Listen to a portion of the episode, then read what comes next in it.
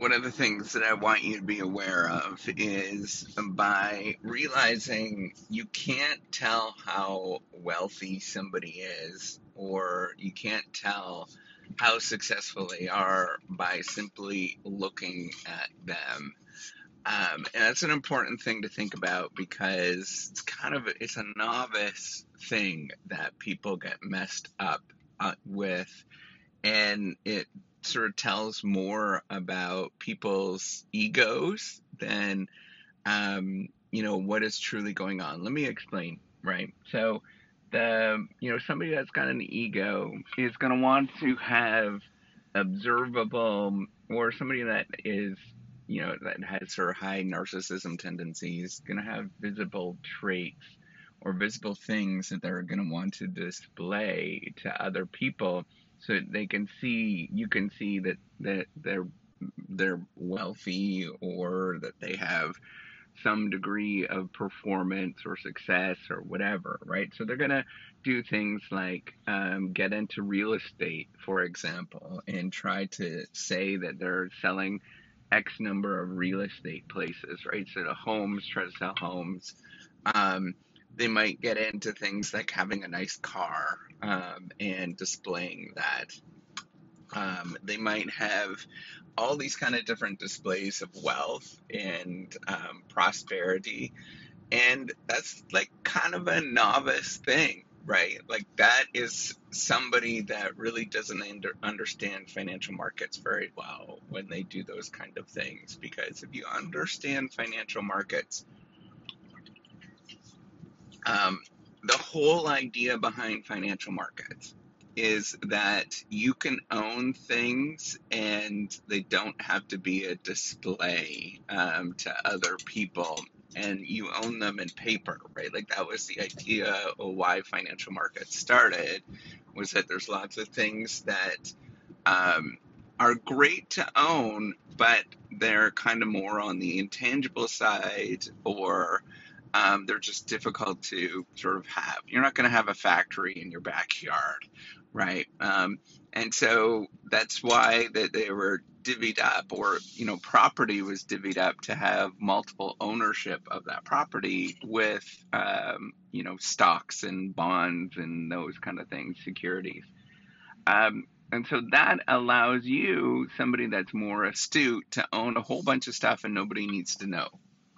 Um, which is a good thing, right? There's all these assets that um, that are not observable. In fact, there's there's a growing, you know, that the number of assets that you can own are is definitely growing in terms of variety.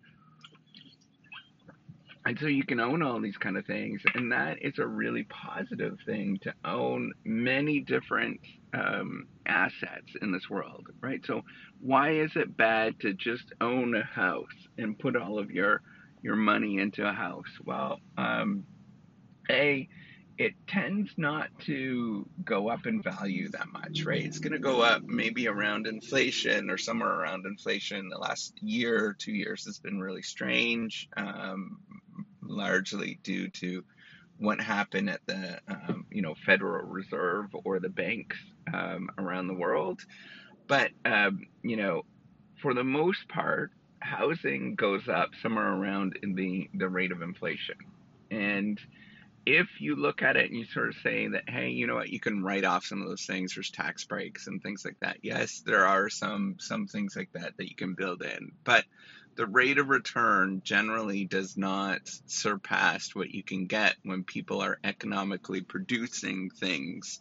Um, and when they're economically producing things like widgets, right, with new creative, creative solutions and things like that, it tends to be owned um, within companies. And what you're you're buying into um, is when you buy different stocks and you buy sort of broadly, is you're buying into all of this creative endeavor and the sort of intellectual efforts of other people. Um, and that's where most value is actually stored, if you didn't know, in in the sort of the abilities of individuals, um, but not only of the individuals, but them together within a company. That's that's what we know, um, and it's at the heart of how we understand business today um, in a business school is that you know people really are important, and it's their combined intellectual capabilities that that matter, right? It's not just like intellectual capabilities of an individual, but it's it's everything within that organization that matters.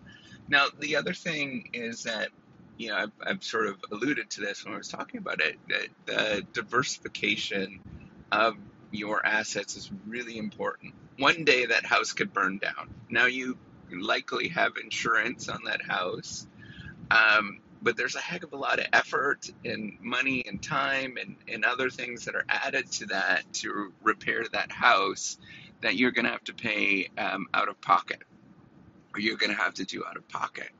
But when you own property, um, you know, own securities that are on, um, you know, basically on the internet now, right? Like that's how you buy a lot of securities. Um, securities being stocks and bonds. Then, if something happens to any one of them, you're not worrying about it that much, right? So it just disappears. It's not a big deal, right? And they happen. This happens all the time. They just disappear and it doesn't doesn't affect you doesn't affect your life and in fact that's how you should be thinking about most assets in your life um, you know i know early on um, it's hard to you know every asset is very precious to you. Like all of it like um you know even a piece of clothing and stuff like that is very precious. And it should be right? Like it's still precious to me. But as you sort of progress um, and own more things and own more assets um, in your life, then any individual asset should not you shouldn't care if it gets destroyed or turned you know like obviously i would be heartbroken if we lost our house to a fire and we lost all of our you know pictures and you know possessions and things like that. But at the end of the day, it doesn't matter that much because it's just another, um, you know, it's just another asset that you own, and it's really not that big of a deal um, in terms of financial speaking. Emotionally, yes, but financially, it's not that big of a deal if you're diversified very broadly And that's where I want you to sort of think about is how you can diversify as much as you possibly can so that you're not running into any issues in the long run. So, um, all right, that's all I wanted to say is just know by looking at people and seeing all of this sort of stuff that they have, that is not symbolic of anything. There's very little correlation between the stuff that people sort of display and the actual wealth that they actually have. Um, just remember that most wealth is going to be hidden. You're not going to see it. Not hidden in the sense of like people hiding um, and doing all kind of shady business, but you know, if people buying um, stocks and bonds and doing kind of ordinary people things that they do, saving for retirement. And that's where most wealth is going to be um, contained. All right. Take care and have a wonderful day.